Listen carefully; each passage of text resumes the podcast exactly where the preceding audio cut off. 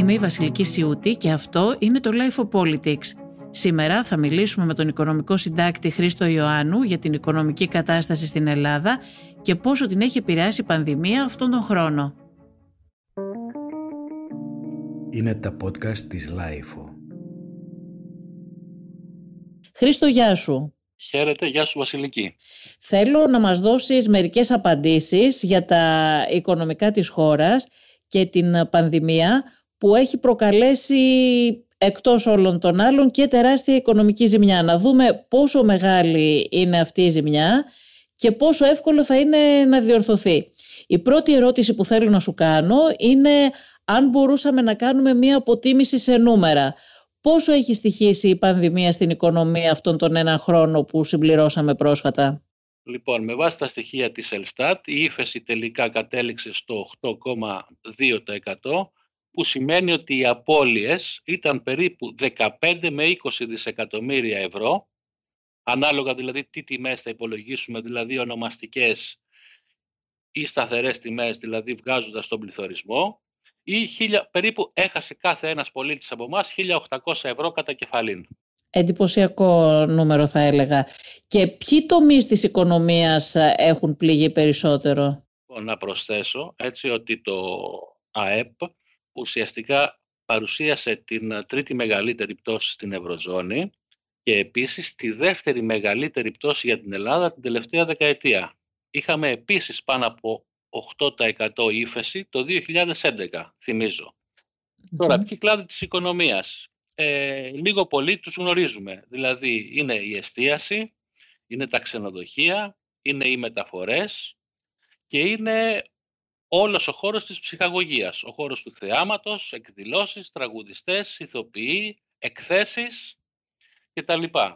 Τώρα, πάμε λίγο στο λιανεμπόριο. Στο λιανεμπόριο που λέμε ότι γενικά είχε πολύ μεγάλη πτώση, έχουμε διαφοροποιήσεις. Διότι άλλο το λιανεμπόριο τροφίμων, δηλαδή σούπερ μάρκετ, και άλλο το λιανεμπόριο ηλεκτρονικών αγαθών ή γενικότερα τυποποιημένων αγαθών που μπορούν να αγοραστούν μέσω e-shop. Και φυσικά άλλο το λιανεμπόριο ειδών ένδυσης και υπόδυσης. Γενικά στο λιανεμπόριο υπάρχει ένα ζήτημα άνησης μεταχείρισης ό,τι αφορά το κλείσιμο των καταστημάτων και γενικά την πώληση των προϊόντων, τόσο από την πλευρά των επαγγελματιών, όσο από την πλευρά των καταναλωτών. Ε, να πω ένα παράδειγμα. Ε, ξέρεις ότι είναι ανοιχτές οι αντιπροσωπείες αυτοκινήτων; Δεν το γνώριζα εγώ προσωπικά, όχι, ναι. Λοιπόν, όχι βέβαια να κλείσουν, αλλά το παράδοξο και το άδικο για τα, κατάστημα, για τα καταστήματα και τον καταναλωτή είναι ότι μπορείς να δοκιμάσεις αυτοκίνητο, αλλά δεν μπορείς να δοκιμάσεις παπούτσια. Ναι. Και εδώ να πω ότι το Click Away πράγματι λειτουργήσε, αλλά για τα τυποποιημένα προϊόντα και τα οργανωμένα e-shops, αλλά δυσλειτουργήσε για ρούχα, παπούτσια και οτιδήποτε άλλο χρειάζεται πρόβα και δοκιμή. Ναι. Και εγώ δεν καταλαβαίνω και όλες κάποια μικρά καταστήματα. Ε, γιατί δεν μπορούσαν να μείνουν ανοιχτά. Για παράδειγμα κάποια συνοικιακά καταστήματα που πουλάνε ρούχα για παράδειγμα ή τα ανθοπολία. Αυτά δεν έχουν πάρα πολλούς πελάτες κάθε μέρα. Για παράδειγμα οι φούρνοι έχουν πάρα πολύ κόσμο καθημερινά που συνέχισαν να μένουν ανοιχτοί και είναι και λογικό εντάξει να μένουν ανοιχτοί.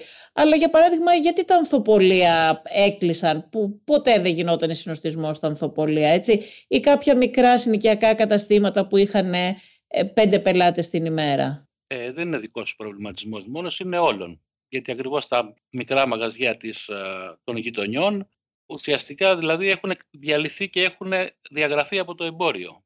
Δηλαδή και αν, αν πάμε σε διάφορες γειτονιές θα δούμε ότι έχουν κλείσει εντελώς. Δηλαδή τα καταστήματα ξενικιάστηκαν. Αυτά τα μαγαζιά, δηλαδή κάποια από αυτά τα καταστήματα δεν θα μπορέσουν να ξανανοίξουν έτσι και μετά το τέλος είναι... της πανδημίας. Αυτό είναι σίγουρο. Ναι.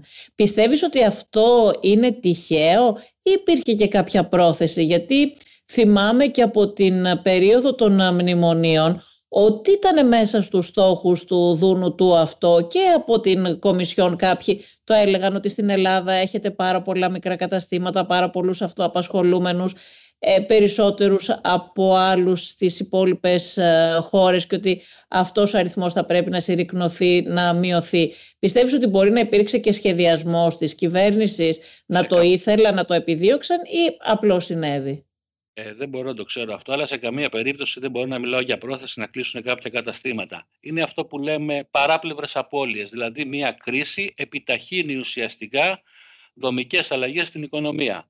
Δυστυχώς θα συμβεί και αυτό. Θα μπορούσαν όμως να τους έχουν προστατεύσει, δεν θα μπορούσαν για αυτά τα μικρότερα καταστήματα να έχουν μια προστασία και να εξαιρεθούν από τα μέτρα της πανδημίας, εφόσον ήταν εύκολο να τηρηθούν τα μέτρα στα καταστήματα αυτά. Θα μπορούσαν, αλλά όπως είπες και προηγουμένως, τα μικρά καταστήματα είναι πρόβλημα για μια οικονομία, διότι ουσιαστικά συμβάλλουν στην φοροδιαφυγή κτλ. κτλ. Τα έχουμε ακούσει τόσες χιλιάδες φορές. Ότι θα μπορούσαν να τους βοηθήσουν, θα μπορούσαν. Δεν έγινε όμως αυτό και αυτό το βλέπουμε και με τις επιστρεπτές προκαταβολές. Τι εννοείς με αυτό, τι βλέπουμε εκεί; Ε, οι επιστρεπτές, παραδείγματος χάρη προκαταβολές, δεν δόθηκαν αρχικά στους ελεύθερους επαγγελματίες υπήρχε μια κλιμάκωση. Δηλαδή ένα και δύο και τρία δεν δόθηκε σε πολλούς επαγγελματίες. Νομίζω η τέσσερα δόθηκε σε πάρα πολλούς επαγγελματίες. Δηλαδή Είχα ακούσει από την αρχή να παίρνουν κάποιοι. Για παράδειγμα, ακόμα και οι, αυτοί που έχουν ταξί δεν, δεν πήρανε. Όλοι δεν, δεν παίρνουν από ελάχιστα, νομίζω μια φορά ή δύο φορές οι ταξιτζίδες. Ναι. Όχι, δεν είχαν πάρει. Αυτή είναι η αλήθεια. Α, δεν ήταν όλοι οι κλάδοι από την αρχή. Όχι, όχι, όχι. Στον πρώτο κύκλο, για παράδειγμα, είχαν πάρει γύρω, αν, αν θυμάμαι καλά τα νούμερα, γύρω στους 50.000 επαγγελματίες. Έχεις καθόλου στοιχεία, Χρήστο, πόσα χρήματα έχουν δοθεί για αποζημιώσεις, ε, επιστρεπτές προκαταβολές, αναστολές κτλ. μέχρι τώρα, πόσα έχει ξοδέψει δηλαδή το κράτος για να ενισχύσει όσους ε, πλήττονται; Λοιπόν, ε, σύμφωνα με τα στοιχεία που ανακοίνωσε ο Υπουργός Οικονομικών θα δοθούν, είναι πρόσφατα αυτά οι ανακοινώσεις, 36,5 δις συνολικά για το 2020 και 2021. Όταν αποφασίστηκε η παράταση, η επέκταση και η διεύρυνση του lockdown μέχρι τις 16 Απριλίου, το κόστος αυτών των 12 ημερών ήταν 1,2 δισεκατομμύρια ευρώ στην ελληνική οικονομία, περίπου 50% απώλεια εσόδων και περίπου 50% αύξηση δαπανών. Εκ των οποίων ένα σημαντικό κομμάτι, 520 εκατομμύρια, είναι από το λιανεμπόριο. Ναι. Όσο αυτό παρατείνεται και επεκτείνεται, τόσο θα προσεγγίσουμε ένα επιπλέον δημοσιονομικό κόστος που σε μηνύα βάση είναι 3 δισεκατομμύρια ευρώ. 3 δισεκατομμύρια ευρώ τον μήνα. Κάθε φορά που λαμβάνουμε εισηγήσεις να αυξηθούν τα μέτρα για να στηρίξουμε την κοινωνία, αυτό σημαίνει μεγαλύτερα ελλείμματα. Ναι. Και μεγαλύτερο χρέος. Άρα θέλει μια ισορροπία. Γιατί θα πρέπει... Τα περίπου 24-25 δισεκατομμύρια αφορούν το 2020. Όμως αυτά τα χρήματα δεν είναι ουσιαστικά επιδοτήσεις, δεν είναι δηλαδή κάλυψη και δεν θα επιστραφούν. Παραδείγματος χάρη, η αποζημίωση ειδικού σκοπού, δηλαδή τα 504 ευρώ που παίρνουν εργαζόμενοι με αναστολή σύμβασης, αυτά είναι χρήματα τα οποία φυσικά δεν θα επιστραφούν. Επίσης, κάλυψη ασφαλιστικών εισφορών που καταβάλει το κράτος για αυτούς τους εργαζομένους. Δεν θα επιστραφούν. Η επιδότηση ενοικίων, η επιδότηση δόσης των δανείων δεν θα επιστραφεί. Όμως υπάρχουν άλλα χρήματα όπως οι επιστρεπτές που το 50% θα επιστραφεί. Ένα το κρατούμενο. Δεύτερον, μειώθηκε ή μηδενίστηκε η προκαταβολή φόρου για κάποιες επιχειρήσεις. Αυτό δεν είναι μέτρο στήριξης, όμως υπολογίζεται στα μέτρα στήριξης. Είναι κατανοητό. Δηλαδή έχουν υπολογιστεί ναι. στα μέτρα στήριξης και δάνεια ή αναστολές πληρωμών, οι οποίες βεβαίως ο πολίτης ή ο επιχειρηματίας θα πληρωσει Στο σύνολο, νομίζω περίπου το 1 τέταρτο ή το 1 πέμπτο είναι χρήματα τα οποία δεν θα επιστραφούν. Τα χρήματα αυτά, Χρήστο, που έχει δώσει η κυβέρνηση, από πού είναι, ποια είναι η προέλευσή τους; Τα χρήματα είναι από τρεις πηγές. Είναι ΕΣΠΑ, δηλαδή δωρεάν χρήμα, είναι από την έκδοση των ομολόγων που κάνουμε συνεχώς και από το μαξιλάρι, δηλαδή του αποθέματος των διαθεσίμων που έχουμε και είναι και δάνεια από την ΕΕ, όπως το πρόγραμμα ΣΟΥΡ για τη στήριξη των θέσεων εργασίας. Τα χρήματα από το Ευρωπαϊκό Ταμείο Ανασυγκρότησης για την πανδημία έχουν έρθει καθόλου ή αργούν ακόμα; Όχι, τα χρήματα θα έρθουν αργότερα. Υπολογίζεται να έρθουν στο δεύτερο εξάμεινο. Τώρα, αν πάρουμε κάποιες προκαταβολές το Μάιο, δεν το ξέρω. Γίνεται κάποια προσπάθεια πάντως. Υπάρχουν τομείς της οικονομίας που έχουν κερδίσει στην πανδημία; Ναι, σίγουρα υπάρχουν. Είναι φαρμακευτικές εταιρείες, είναι εταιρείες χημικών, είναι ταχυμεταφορές. Ε, εδώ υπάρχει το παράδοξο βέβαια ότι οι ταχυμεταφορές μπήκαν στις πληττόμενες επιχειρήσεις, το οποίο είναι απαράδεκτο. Είναι τηλεπικοινωνίες και γενικά επικοινωνίες, ε, εταιρείες εφαρμογής επικοινωνιών. Είναι εταιρείες ενέργειας, όχι όλες βέβαια, αλλά όσες χρησιμοποιούσαν πρώτη ύλη πετρέλαιο ή φυσικό αέριο, γιατί η τιμή τους είχε μειωθεί πάρα πολύ και κατέγραψαν σημαντικά κέρδη. Επίσης είναι εταιρείες συσκευασίας τροφίμων, λόγω αυξημένης ζήτησης για τυποποιημένα προϊόντα και φυσικά τα σούπερ μάρκετ όσο μεγαλύτερα τόσο καλύτερα πήγανε. Τόσο μεγαλύτερα ε, κέρδη προφανώς, έτσι. Ακριβώς. Τώρα, στο σημείο θα σας κάνει, θα πω και έναν κλάδο, ο οποίος θεωρώ ότι είναι κερδισμένος σε εισαγωγικά. Είναι ο κλάδος των μέσων μαζικής ενημέρωσης. Με εξαίρεση δηλαδή τις εφημερίδες που έκλεισαν τα καταστήματα πώλησής τους ειδικά στο πρώτο lockdown, αυξήθηκε η ζήτηση για πληροφόρηση, ενώ αυξήθηκαν και οι δημόσιες δαπάνες για κρατική ενημέρωση, όπως ξέρουμε, με τα διάφορα προωθητικά προγράμματα. Επίσης, η κυβέρνηση πέρασε ένα νόμο που εμέσως συμβάλλει στην αύξηση των διαφημιστικών εσόδων. Ε, ένας νόμος που επιτρέπει στις εταιρείες που προβάλλονται στα μέσα ενημέρωσης τους έδωσε το προνόμιο του υπερεξόδου. Δηλαδή, αν κάποιος κάνει 100 ευρώ δαπάνη για την προβολή στα μέσα ενημέρωσης, στα βιβλία η εταιρεία υπολογίζει ως έξοδο μέχρι διπλάσιο Οπότε μας βοήθησε, η αλήθεια είναι. Ναι, το γεγονός ότι αντί για 10% που περιμέναμε στην ύφεση είναι 8 και κάτι, σημαίνει κάτι θετικό ουσιαστικά για την οικονομία; Ναι, αυτό το πράγμα με την ύφεση ε, ούτε για αστείο δεν μπορεί κάποιος να το εκλάβει. Γιατί είδαμε την κυβέρνηση σχεδόν, εντάξει, όχι να πανηγυρίζει, δεν θα το έλεγα, αλλά να το παρουσιάζει ως επίτευγμα. Για εξήγησέ το μας λοιπόν εδώ πέρα για να καταλάβουμε. Γι' αυτό λέω ούτε αστείο. Λοιπόν, τι εννοώ. Η κυβέρνηση, αν θυμάστε, σημασία έχει πότε γίνεται μια πρόβλεψη. Όταν ξεκίνησε η πανδημία, οι προβλέψεις του οικονομικού επιτελείου μιλούσαν για σχεδόν μηδενική ύφεση.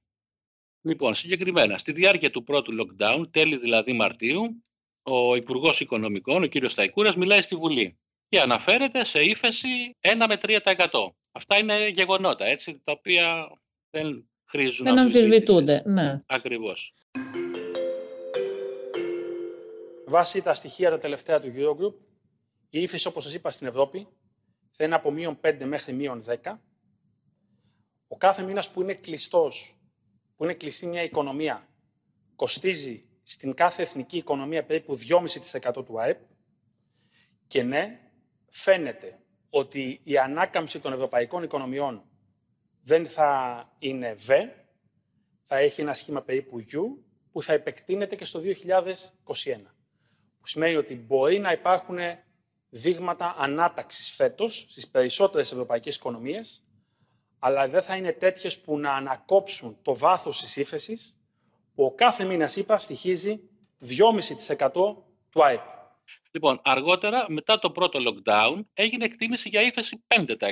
Περνάει το καλοκαίρι η κυβέρνηση κατανοεί ότι η ύφεση είναι πολύ βαθύτερη και πάμε τέλη Οκτωβρίου στο προσχέδιο του προϋπολογισμού για να γίνει ακριβής πρόβλεψη 8,2 για την ύφεση.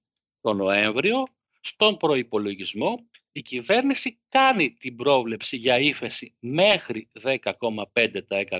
Οπότε έτσι έγιναν τα πράγματα. Στο οικονομικό πεδίο, στο 8,2% συγκρατήθηκε η ύφεση το 2020, ποσοστό αισθητά χαμηλότερο του αναμενόμενου. Η ύφεση 7,9% καταγράφηκε και στο τέταρτο τρίμηνο. Ο Θάνος ε, Τσίρος, βαθιά ύφεση Θάνο, καλύτερη όμως των αρχικών εκτιμήσεων, σύμφωνα με τις οποίες το ποσοστό θα ήταν διψήφιο. Ε, έτσι τουλάχιστον ε, είχε αποτυπωθεί στον κρατικό προϋπολογισμό του 2021. Ε, περίμενε το οικονομικό επιτελείο ότι η ύφεση θα φτάσει στο 10,5%. Σήμερα, με βάση τα προσωρινά στοιχεία της Ελληνικής Στατιστικής Αρχής, αποτυπώνεται ύφεση 8,2%, κάτι που πρακτικά σημαίνει ότι το ΑΕΠ διαμορφώνεται στα 168,5 δισεκατομμύρια ευρώ ή στα 165,8 δισεκατομμύρια ευρώ ανάλογα με τον ορισμό που επιλέγει ο καθένας. Επίσης να πω τι σημαίνει τώρα η ύφεση 8,2. Η ύφεση 8,2 είναι σε σταθερές τιμές, δηλαδή έχουμε βγάλει τον πληθωρισμό. Σε ονομαστικές τιμές είναι 9,6 αλλά περιορίστηκε λόγω αρνητικού πληθωρισμού. Αυτό βέβαια ο καταναλωτής δεν μπορεί να το καταλάβει, διότι ναι μεν το πετρέλαιο έπεσε, η τιμή του και επηρεάζει τον πληθωρισμό, όμως ο αρνητικός πληθωρισμός δεν αφορούσε τα τρόφιμα, τα φάρμακα, τα ενίκια και το καθεξής. Δεν ξέρω αν βοήθησα. Βεβαίως, βεβαίως βοήθησες. Ήθελα να σε ρωτήσω τώρα και κάτι άλλο σχετικά με τις αποταμιεύσεις. Είναι αλήθεια ότι οι αποταμιεύσεις ε, αυξήθηκαν; Ναι, ξέχασα, συγγνώμη, να κάνω μια παρένθεση σχετικά με το ΑΕΠ. Το ΑΕΠ που ανακοινώθηκε ήταν 168,4 δις. Αυτό είναι το χειρότερο, η μικρότερη τιμή από τη δεκαετία του 70. Για να καταλαβαίνουμε λοιπόν πού έχουμε φτάσει. Γι' αυτό όχι δεν επιτρέπονται καν πανηγυρισμοί. Λοιπόν, θα έπρεπε να ντρεπόμαστε. Τέλος πάντων.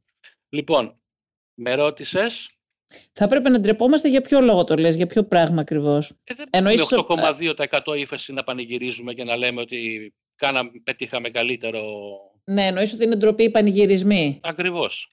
Ναι, καλά, δεν νομίζω να πανηγυρίζει και κανένας, αλλά εν πάση περιπτώσει, ναι, είναι τόσο άσχημη και τόσο δύσκολη η κατάσταση της οικονομίας, που νομίζω ότι πραγματικά δεν έχει, όπως μας εξήγησες και εσύ, δεν έχει και καμία σχεδόν σημασία το αν το έλλειμμα είναι ε, λίγο... Όχι, έλλειμμα, ύφεση, η πτώση. Ύφεση, συγγνώμη, ναι, εγώ έκανα ε, λάθος. αν η ύφεση είναι λίγο μικρότερη. Ναι, επίσης μην ξεχνάμε ότι προπτεύοντα ρόλο στα οικονομικά είναι η πρόβλεψη που κάνουμε, δηλαδή η αύξηση του πλούτου. Τι πρόβλεψη είχαμε κάνει για την Ελλάδα, πριν δηλαδή την κρίση, ήταν να αναπτυχθεί η οικονομία 2,8%. Συνεπώς, 2,8% και όλοι οι συντελεστές προετοιμάζονται για το 2,8. Λοιπόν, εδώ έχουμε ύφεση 8,2 συν 2,8, έχουμε δηλαδή μια τελική προσαρμογή 11%. Ε, σε καμία λοιπόν περίπτωση δεν πρέπει να πανηγυρίζουμε. Ναι, η κατάσταση είναι πράγματι πάρα πολύ, ε, πάρα πολύ δύσκολη. Ε, θέλω να μας πεις λίγο λοιπόν και για αυτό το θέμα, να δούμε ποιοι είναι αυτοί που, που αποταμιεύουν, αν είναι αλήθεια ότι οι αποταμιεύσεις αυξήθηκαν και ποιοι είναι αυτοί που αποταμιεύουν. Γιατί πάρα πολύ μεγάλοι κλάδοι, όπως μας είπες και εσύ πριν, έχουν καταστραφεί. Πάρα πολλοί άνθρωποι που εργάζονται σε αυτούς τους κλάδους δεν νομίζω να έχουν τη δυνατότητα όχι να αποταμιεύσουν, αλλά ούτε καν να τα βγάλουν πέρα. Δηλαδή, σκέψου τους ανθρώπους στα καταστήματα που έχουν κλείσει, τους ανθρώπους που εργάζονται στην εστίαση, τους ανθρώπους που εργάζονται στον πολιτισμό, στις εκδηλώσεις, όπως είπες και εσύ πριν. Υπάρχει λοιπόν όντως αύξηση στην αποταμίευση και ποιοι είναι αυτοί που αποταμιεύουν.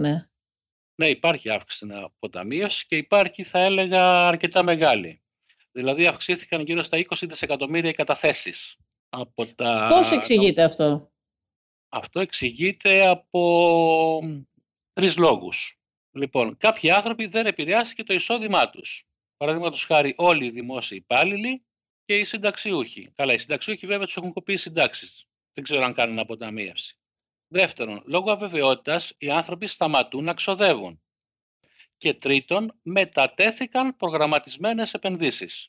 Επίσης μην ξεχνάμε ότι πέσανε αρκετά δάνεια στην οικονομία, είτε από την Ευρωπαϊκή Ένωση, είτε λόγω της βοήθειας δηλαδή της πανδημίας. Δηλαδή η ροή των δανείων προς την οικονομία ήταν θετική κατά 5,5 νομίζω δισεκατομμύρια ευρώ. Έχεις κάποια εικόνα, Χρήστο, για το ποιο ποσοστό συμπολιτών μας δεν έχει πληγεί οικονομικά από την πανδημία, να υποθέσω ότι είναι αυτοί που είπες πριν, δηλαδή οι δημόσιοι υπάλληλοι και οι συνταξιούχοι.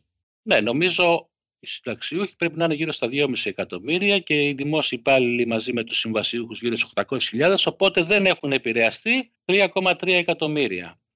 Επίσης δεν έχουν επηρεαστεί αρκετοί ιδιωτικοί υπάλληλοι, θεωρώ ότι είναι γύρω στα 3 εκατομμύρια οι πολίτες που έχουν επηρεαστεί, συμπεριλαμβανομένου βεβαίως των 800.000 των ανέργων. Δηλαδή, το ποσοστό αυτών που έχουν πληγεί περίπου, ε, μπορούμε να το υπολογίσουμε πόσο τη εκατό ε, των συμπολιτών μας. 30%, ναι. 30% αλλά στο συνολικό πληθυσμό. 30% του συνολικού πληθυσμού έχει πληγεί από την πανδημία. Ναι, ναι, ναι. Το ποσοστό είναι μεγαλύτερο σε ό,τι αφορά τον ενεργό πληθυσμό, δηλαδή αυτόν τον πληθυσμό που εργάζεται στον ενεργό πληθυσμό μπορούμε να υπολογίσουμε περίπου. Ε, γύρω στα 3 εκατομμύρια. Ναι. Είναι άνθρωποι που εργάζονται. Ε, σύμφωνα με τα τελευταία στοιχεία της Ελστάτ που έβγαλε για το λιανικό εμπόριο, η μείωση των μισθών ήταν 7,5%.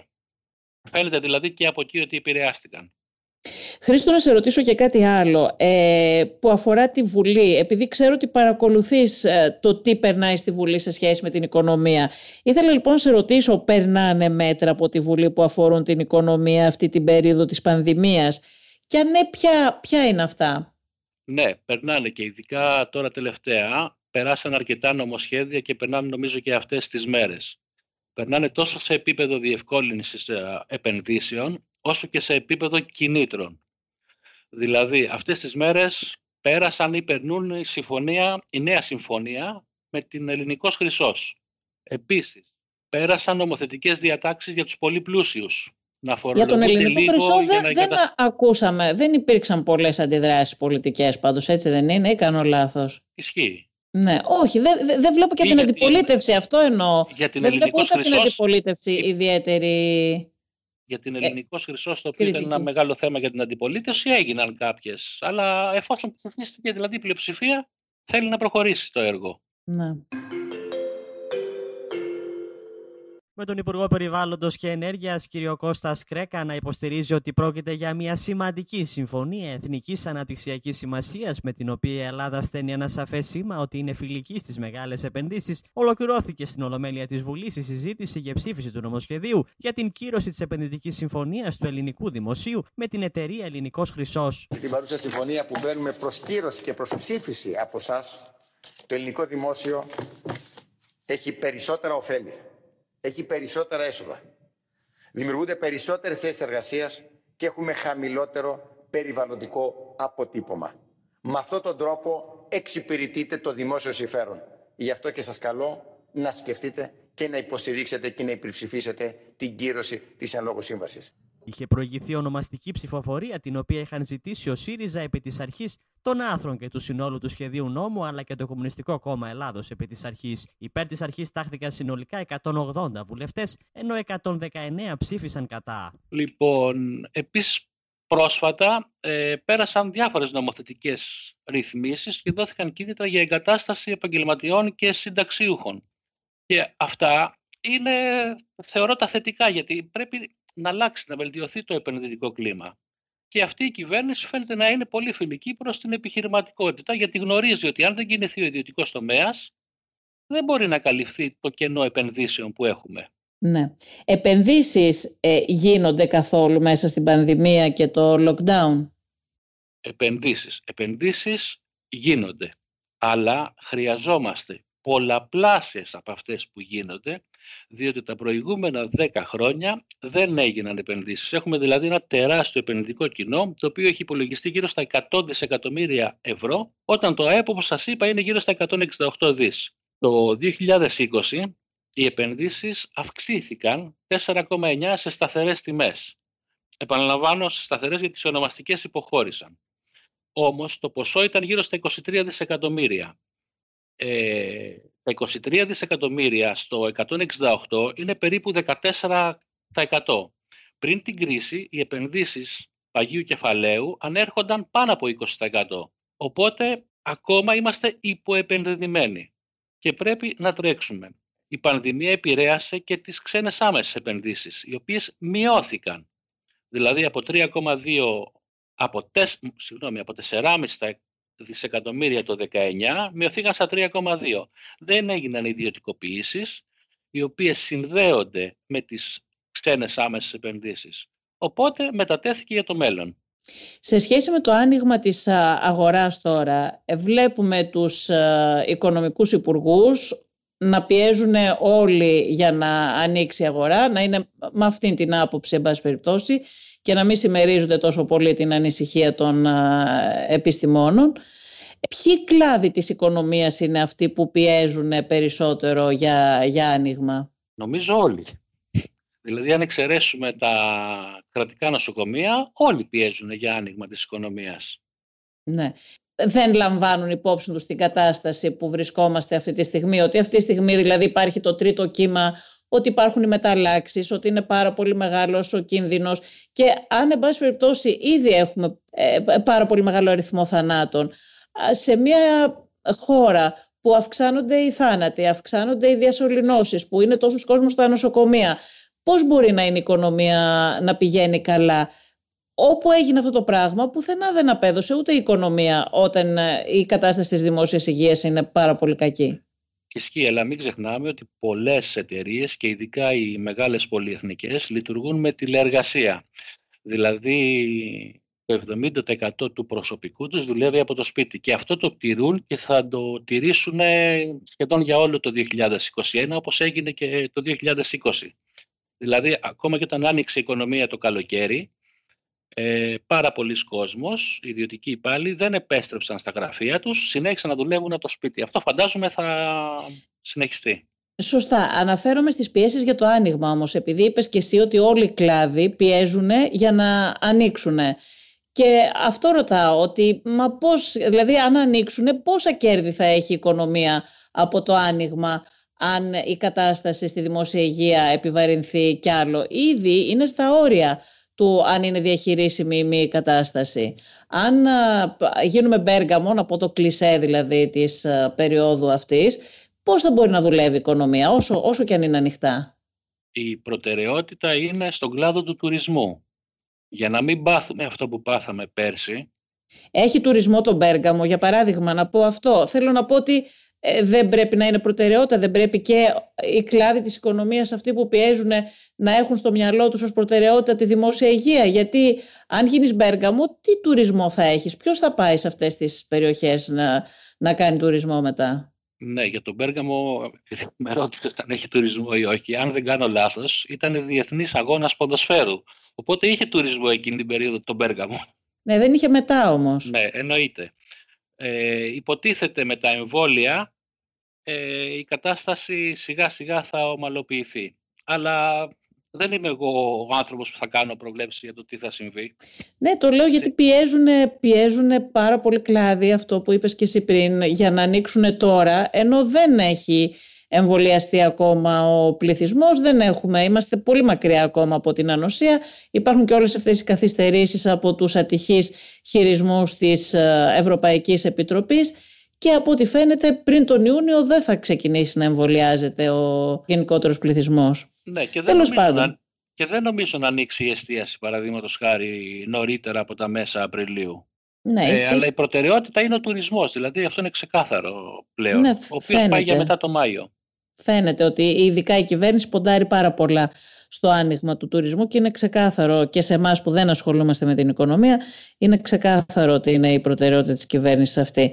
Να σε ρωτήσω Χρήστο λίγο και για το Εθνικό Σχέδιο Ανάκαμψης που παρουσίασε και ο Σταϊκούρας και αναμένεται να σταλεί από ό,τι ξέρουμε προς έγκριση στην Κομισιόν τον επόμενο μήνα. Τι περιέχει αυτό το εθνικό σχέδιο ανάκαμψης; Είναι κάτι που πραγματικά θα αλλάξει κάτι ή εντάξει άλλο ένα σχέδιο; Θα αλλάξει κάτι, αλλά αυτό που θα αλλάξει θα αλλάξει σε βάθος χρόνου. Τι είναι το σχέδιο ανάκαμψης; Είναι επενδύσεις και μεταρρυθμίσεις. Οι επενδύσεις για να αποδώσουν θα χρειαστεί κάποιος χρόνος. Δηλαδή δεν παίρνουμε τα χρήματα, γυρνάμε το διακόπτη και προχωρούμε.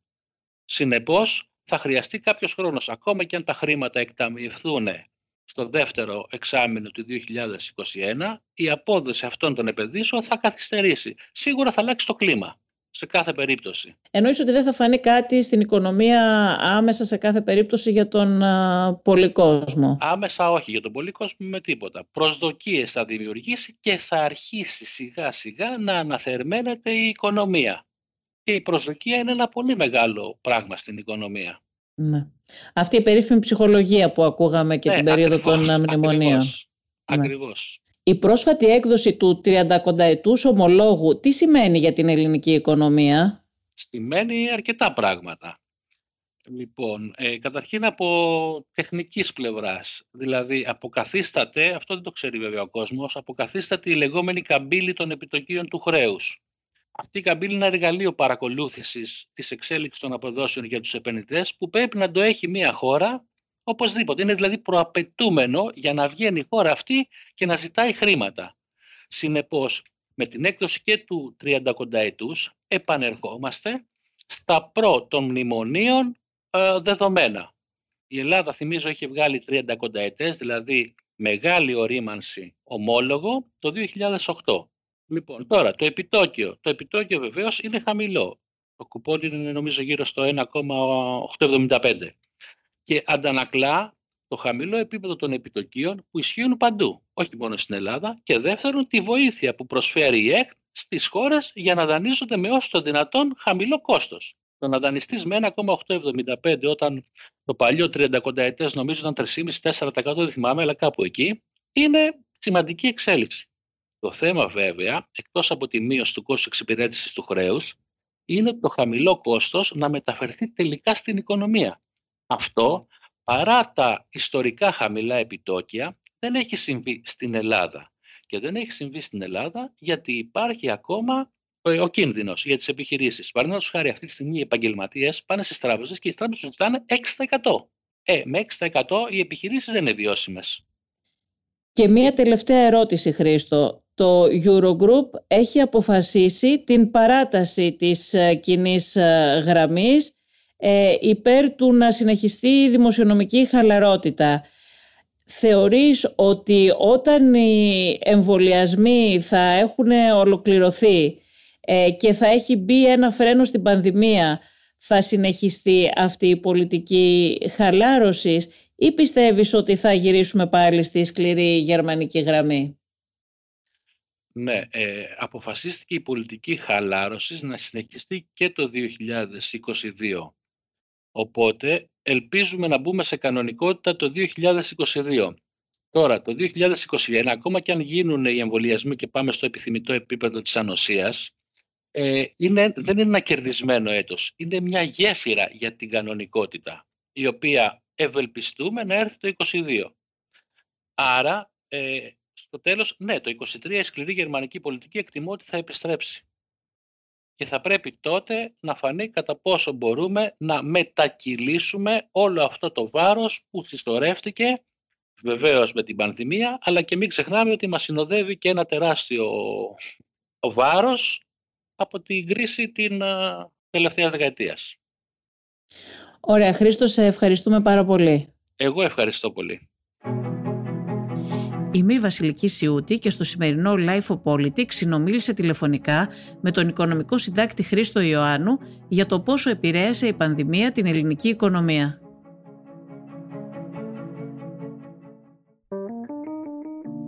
Είναι τα podcast της Life